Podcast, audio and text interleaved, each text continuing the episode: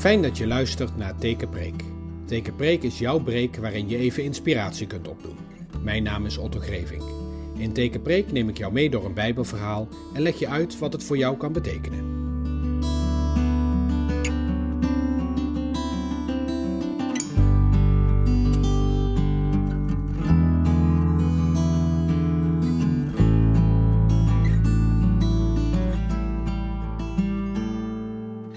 Ik lees je voor uit Handelingen 1, de versen 1 tot en met 11.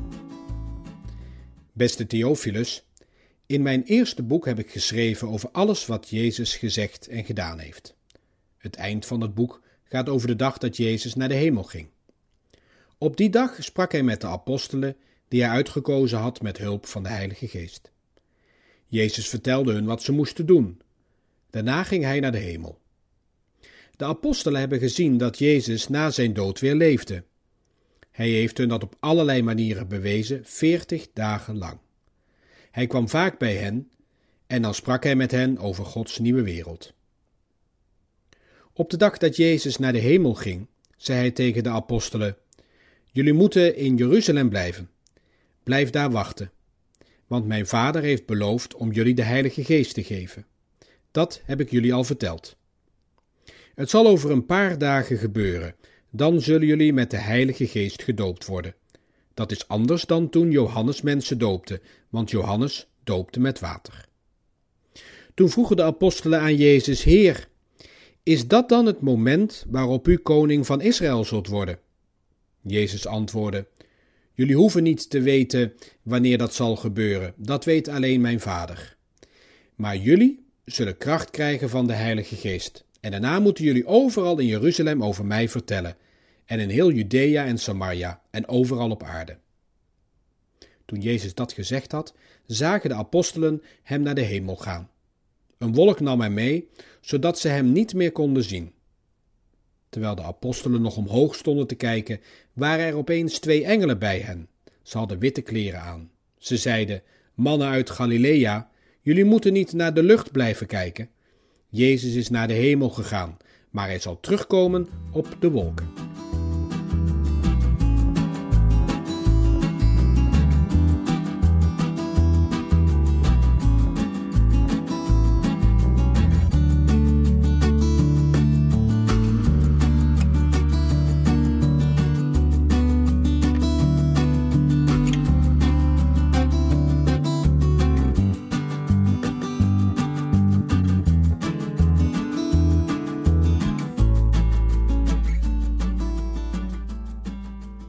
Ik zou je willen vragen om jouw beeld van de gebeurtenissen rondom hemelvaart eens voor ogen te halen. Want hemelvaart, wat betekent dat eigenlijk voor ons geloof? Het is toch een ongelofelijke gebeurtenis. Met hemelvaart neemt de paastijd een beslissende wending op weg naar Pinksteren. Vandaag komt het erop aan de opstanding goed te verstaan. Anders is hij weg, verdwenen. Wat betekent die opstanding voor ons geloof? Ik zeg het bewust zo omdat hemelvaart geen afsluiting is van de opstanding van Jezus hier op aarde. Dat kan het wel gauw lijken, maar dan zijn de problemen niet te overzien en komen we met de opstanding in de knoop te zitten. Als we de hemelvaart zien als een afsluiting van de opstanding en we zien Jezus op een wolk naar de hemel gaan om zijn troon te bestijgen, dan wordt de opgestane Christus een verre hemelse en niet aardse vorst, die wij slechts hebben te dienen en die ons niet meer dient. Daarom is het eerst belangrijk na te denken over ons beeld van Jezus na de opstanding. Je zou door het verhaal van de emelvaart de indruk kunnen krijgen dat Jezus na de opstanding gewoon heeft verder geleefd, gegeten, geslapen, gesproken. Maar niets is minder waar. Alle verhalen over Jezus na de opstanding zijn verschijningsverhalen. Op de een of andere wijze is Jezus aanwezig bij gelovigen en geeft hij voorbij de dood zijn boodschap door aan hen. De hemelvaart staat in die lijn. Het is geen verhaal van een aardse Jezus die door een wolk wordt opgepakt en ten hemel wordt gevoerd, een verdwijningsverhaal. Nee, het is geen verdwijningsverhaal, maar een verschijningsverhaal. Dat is ook de enige zin die je aan hemelvaart kunt geven. Wat zouden we te vieren hebben als hij was verdwenen? Oké, naar de hemelse troon, maar wat hebben wij daaraan? Begrijp me goed, ik wil Christus niet naar beneden halen en niets afdoen aan zijn hemelse troonsbestijging, maar ik wil hem ook niet in ons beeld van hem laten zweven. Geloof in de opstanding van Christus is de kern van ons geloof en dat geloof betekent niet dat hij verdwenen is. Geloof in de opstanding betekent dat je niet naar de grond blijft kijken, zoals Jezus' volgelingen dat na zijn kruisiging geneigd zijn te doen. Het verhaal van Jezus is niet voorbij. Alle verschijningsverhalen zijn een bemoediging om niet verder te hoeven leven als voor de kennismaking met Jezus, maar om te geloven dat Hij leeft. Dat betekent dat de gebeurtenissen met Jezus niet alleen maar waardevol zijn geweest toen ze gebeurden, maar dat Jezus daden en woorden kracht blijven geven en steeds weer actueel zijn en steeds weer als nieuw tot ons komen. Zoals een woord ineens je weer kracht geeft, een gebed je verwarmt, een gelovig mens je kan raken. Geloof in de opstanding betekent ook niet dat het leven gewoon weer verder gaat met Jezus als voor de opstanding.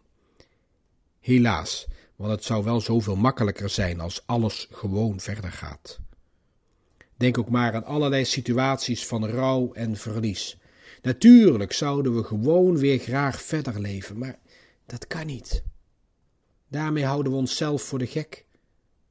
Opstanding betekent niet dat Jezus weer gewoon verder leeft, maar dat we het van verschijningen moeten hebben.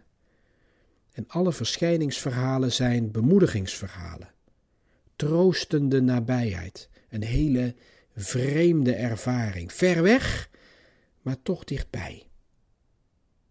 Er is een lief liedje van Toon Hermans die zingt van alle dingen om hem heen die spreken, spreken van mensen, een lief dat niet meer is. Hij zingt over een lieve naam op een kalender, die zegt opeens: Hallo, ik ben er, heb je mij nog altijd lief?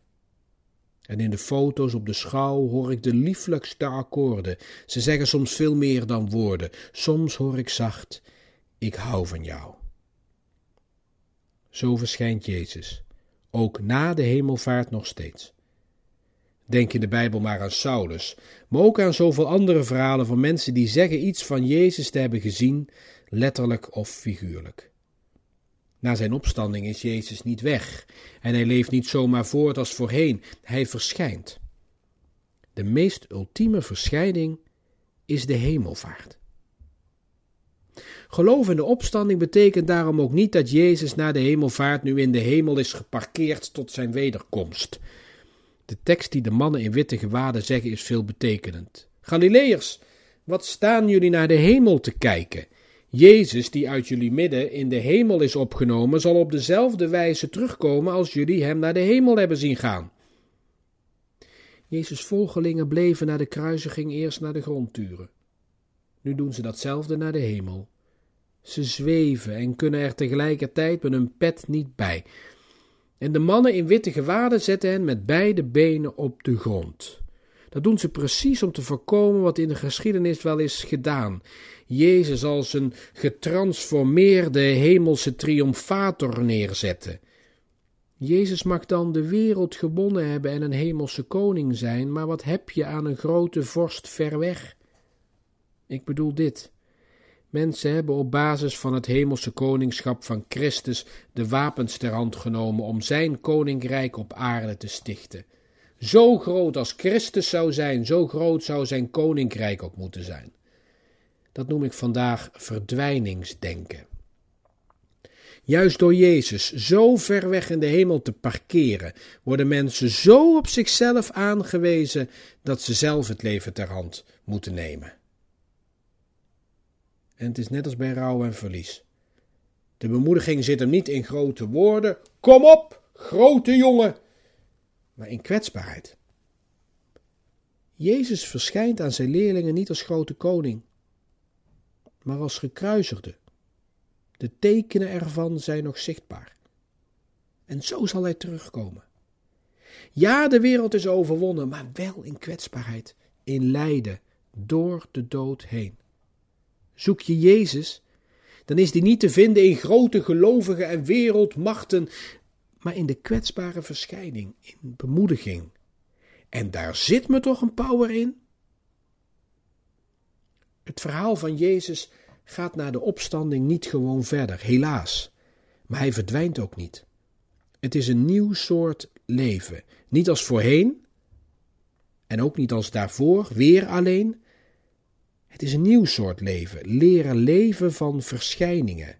Ver weg, ja, maar o zo dichtbij. Met eigen benen op de grond, ja, maar met de hemel boven je. De wereld gewonnen, ja, maar in kwetsbaarheid. Zoek Jezus niet ver weg en zoek hem niet in grote woorden, zekerheden en instituten, maar vind hem naast je, kwetsbaar. Toon je kwetsbaar. Dan is hij onbeschrijfelijk dichterbij dan je dacht toen je hem dacht te zien verdwijnen. Hij zal verschijnen tot aan de jongste dag. Halleluja.